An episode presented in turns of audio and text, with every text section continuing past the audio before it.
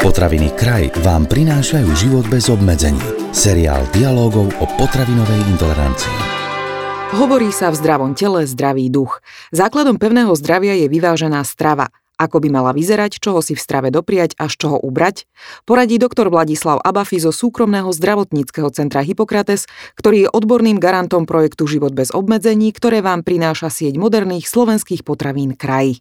Pán doktor, odborníci radia, že ak sa chceme stravovať zdravo, mali by sme jesť 5 krát denne. Je teda naozaj nevyhnutné, aby sme kalorický príjem počas dňa rozložili do 5 jedál, alebo je dôležitejšie, aby sme dodržali nutričnú a kalorickú hodnotu určenú pre jeden deň, a to bez ohľadu na to, či si to rozdelíme do dvoch alebo piatich pokrmov? No, rozloženie stravy do viacerých e, častí počas dňa je samozrejme logickejšie aj z pohľadu e, vývoja e, našich stravovacích zvyklostí.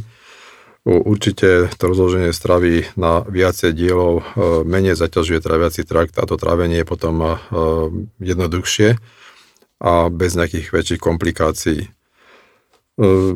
sú však aj prípady, keď je vhodnejšie tú stravu rozdieť do menších dávok a mať, dajme tomu, v kratšom časovom úseku viacej, dve, tri dávky jedla čo plne nahradí e, pri rovnakom kalorickom príjme e, tých 5 dávok.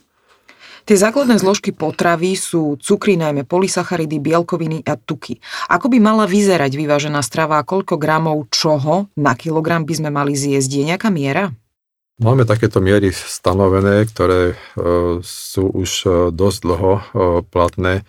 Všeobecne sa hovorí, že by mala byť pomer medzi tukmi, cukrami a bielkovinami 30 ku 30 ku 30, kvázi skoro tretinové e, pomery. E, dnes sa však už vplyvom výskumu začína od tohto modelu ustupovať. E, dnešné výskumy, čo týka výživy a genetiky, hovoria, že tento model je dávno prekonaný a dnešná dieta sa označuje ako výživový dinosaurus.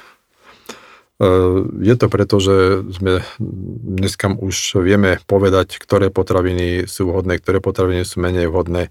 Dokonca dneska sa už e, hovorí o tzv. liečmenej výžive, to znamená, že pri istých ochoreniach e, je vhodné konzumovať e, niektoré potraviny.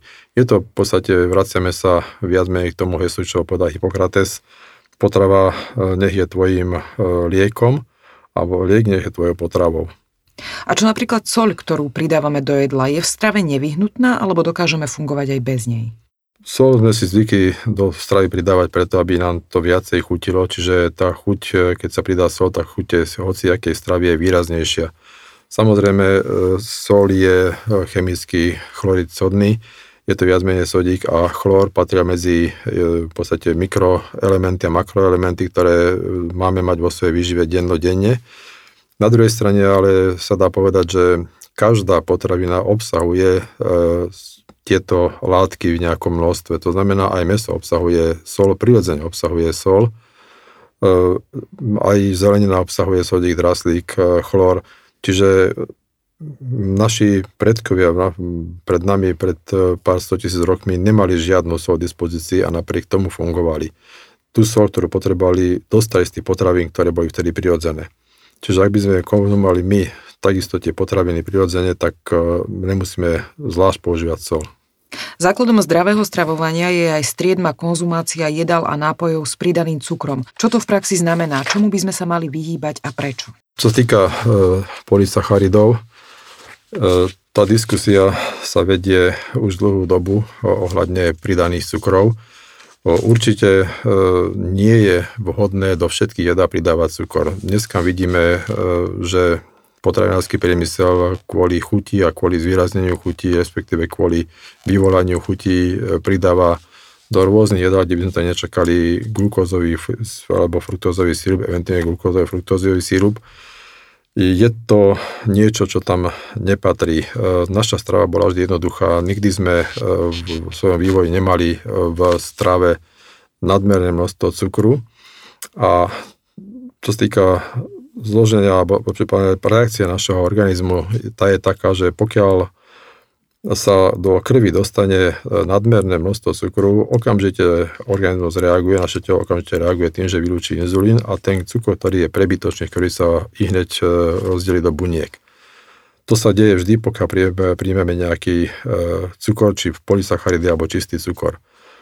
Tento cukor v bunkách sa potom ukladá do tukových zásob. Čiže organizmus sa prirodzene bráni tomu, aby mal vysokú hladinu cukru v krvi.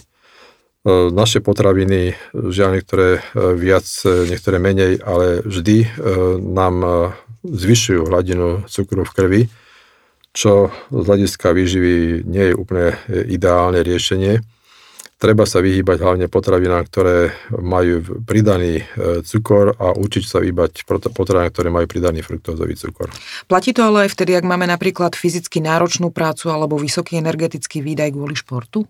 Platí to e, samozrejme univerzálne e, pri športovom výkone alebo pri ťažkej manuálnej práci naše telo má zásoby glykogénu, s ktorým pracuje, z ktorého si tú potrebnú glukózu vie e, odčerpať a e, s ňou pracovať. E, pokiaľ sa dostane to telo na hranicu svojich zásob, jednoducho svoju činnosť alebo športový výkon ukončí.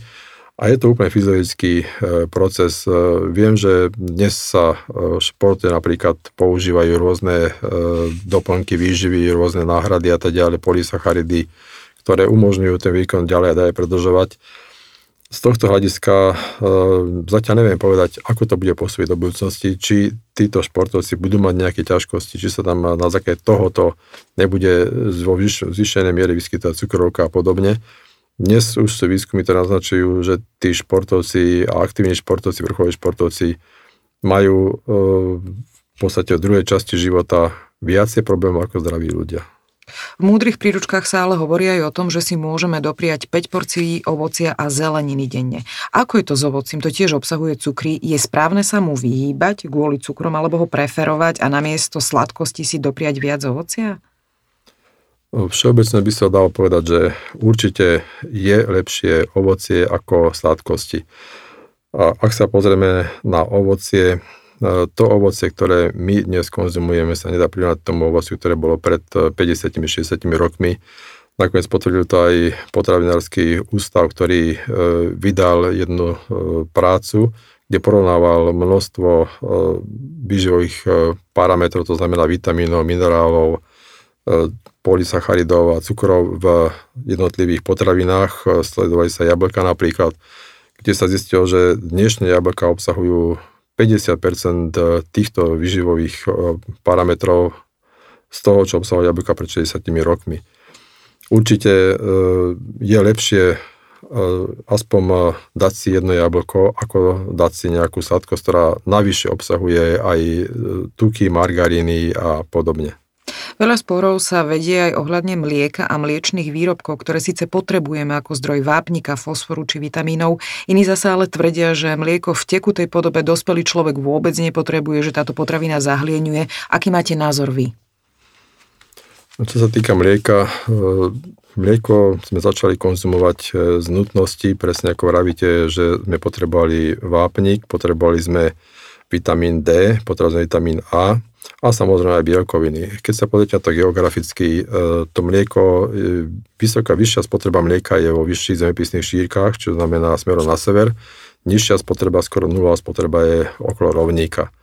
Má to svoju úplne logiku. E, na druhej strane aj tie národy, ktoré sú aj tie, by som povedal, štáty, ktoré sú okolo toho severného kruhu alebo na severe, majú väčšie množstvo mliečných výrobkov z toho sa dá usudzovať, že pravdepodobne už v minulosti e, sme asi sa stretli s nejakou intoleranciou alebo alergiou na mlieko a predkovia naši hľadali asi možnosť, ako to mlieko konzumovať iným spôsobom a to je to, čo dnes vidíme v tých rôznych mliečných výrobkoch, ktoré sú napríklad síry, je nepreberné množstvo mekých syrov, zrejúcich syrov, tvrdých syrov, máte tvaroch a samozrejme kyslomečné výrobky, ktoré majú menej cukrov a sú menej zaťažujúce.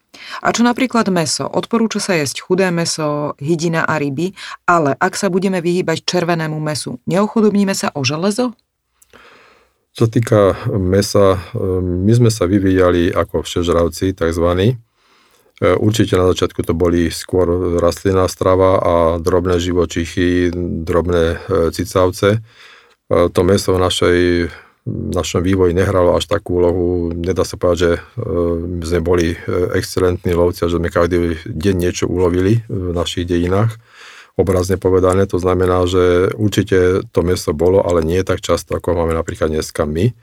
Dneska nepotrebujete ísť uloviť nejakú mamuta, stačí do supermarketu a kúpiť si nejaké meso.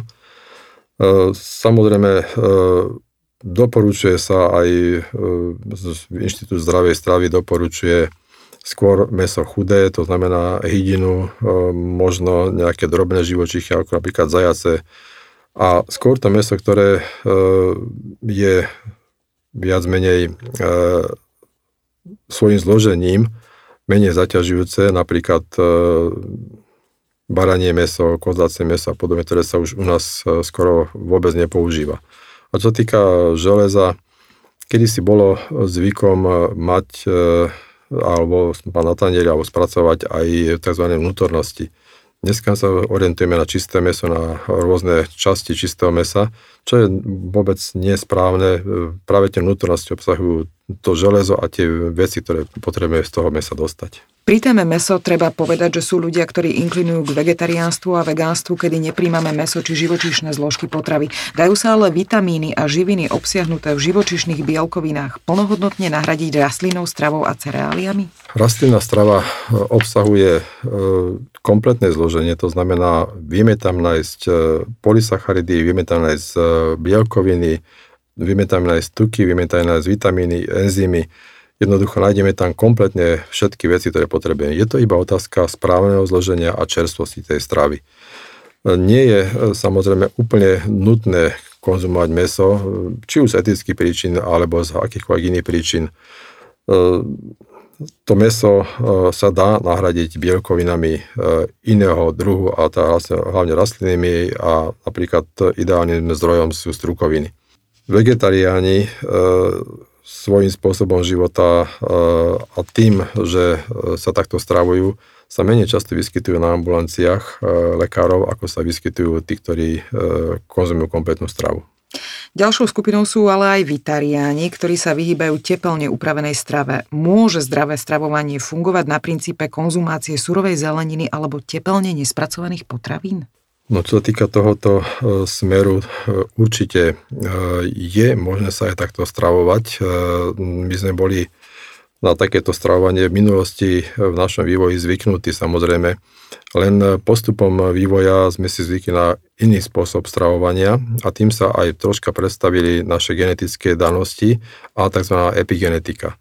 Dneska sa vráca tejto surovej strave. Samozrejme, dá sa to, ten orgán sa dá predstaviť, e, je to možné, e, ale určite by som to neskúšal u malých detí. Rozprávali sme sa s doktorom Vladislavom Abafim zo súkromného zdravotníckého centra Hippokrates. Máme pre vás pripravené aj ďalšie zaujímavé informácie, tak si nás vypočujte aj na budúce. Tento podcast vám priniesli potraviny kraj.